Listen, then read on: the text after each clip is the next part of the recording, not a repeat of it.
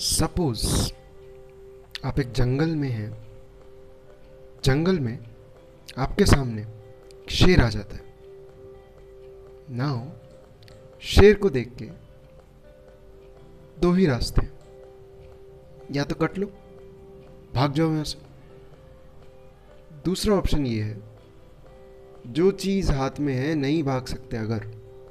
मारो, जो पत्थर फेंको, या अगर कोई भाला है हाथ में तो भाले से उस शेर को मारने की कोशिश करो, जो जो बस में है, वो हम करेंगे। यही दो रास्ते हैं। कोई और रास्ता तीसरा तो नहीं है। इसको कहते हैं फाइट या तो हम लड़ें, या फ़्लाइट या भाग जाए। निकल गए। इसी तरीके से, जैसे ये एक सिचुएशन आई जिसमें एक शेर ने हम पर अटैक किया। उसी तरीके से जो हमारी नॉर्मल लाइफ में भी हम पे अटैक होते रहते हैं, कभी हम करते रहते हैं, बातचीत में ही अटैक हो जाते हैं नोटिस कीजिएगा होता है। कभी किसी से बात करते हैं दैट पर्सन अटैक के बिल्कुल पोजीशन में आ जाते हैं।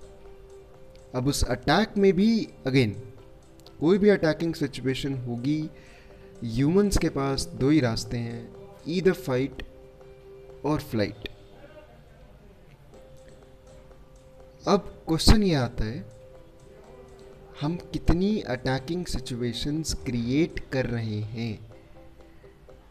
कई बार होगा हम पे अटैक हो रहा है। कई बार ऐसा भी तो होगा, हम अटैक कर रहे हैं। क्वेश्चन इज़ एक दिन में कितनी बार हमने वो अटैकिंग सिचुएशन क्रिएट करी?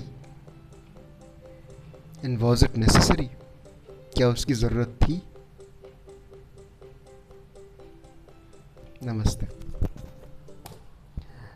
ए, एक छोटा सा डिस्क्लेमर टू अ फ्रेंड जिनसे ये मुझे आज अभी अभी थोड़ी देर पहले जानने को मिला।